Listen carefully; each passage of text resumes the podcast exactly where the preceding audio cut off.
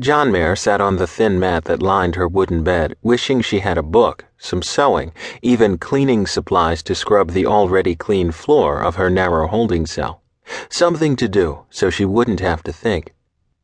It was three months since her parents had handed her over to the gen dealer and collected the bounty.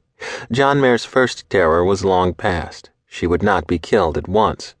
But all she had to do most of the time was think. It had finally sunk in she was Gen, and her remaining lifespan was numbered in weeks, perhaps days. There was no one to blame. A third of all children of Sime parents established as Gens, and no one could predict which ones they would be. It was a mere whim of fate that she was in that one third, and not in the two thirds who at maturity changed over into Simes. All she was good for now was to provide a Sime with the life energy to survive for another month. All the years it took a gen to mature, just to keep one Sime alive for as long as it took the moon to go through its phases. Some Simes believed that it was not a good system.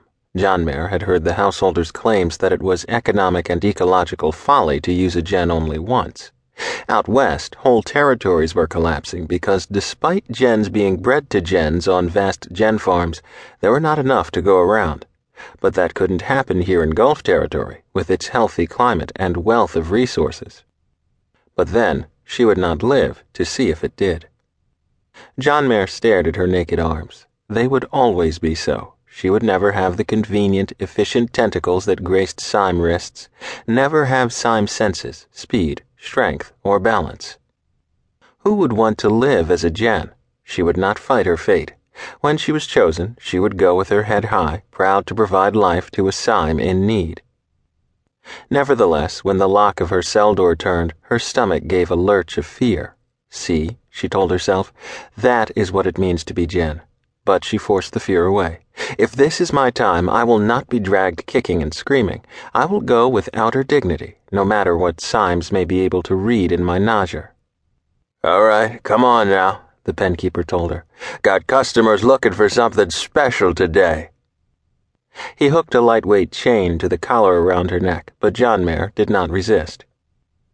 At least she would not die like the pitiful pen gens. Jonmair was a choice kill, a self aware gen who would provide an extra thrill to whoever chose her.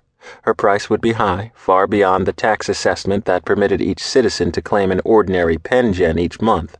She would go to someone with wealth and prestige. Two other female gens were brought out and herded toward the display chamber. One of them was a wild gen, an illegal rarity. The choice kills were not permitted to talk to one another, so Jonmair had not been able to find out even if the wild gen knew enough Simelan to tell them her story. Jonmair's parents had always prevented her from staring at householding gens. She had never had a good look at a mature gen before. This one was not old, not as old as Jonmair's mother, she was sure, but she appeared to be older than Jonmair. She had the fabled gen physique, rounded flesh on arms, legs, hips, her breasts, obvious like those of a pregnant Sime woman, although she was not pregnant, seemed almost obscene. If I lived, would I develop into something like that? Jonmair wondered.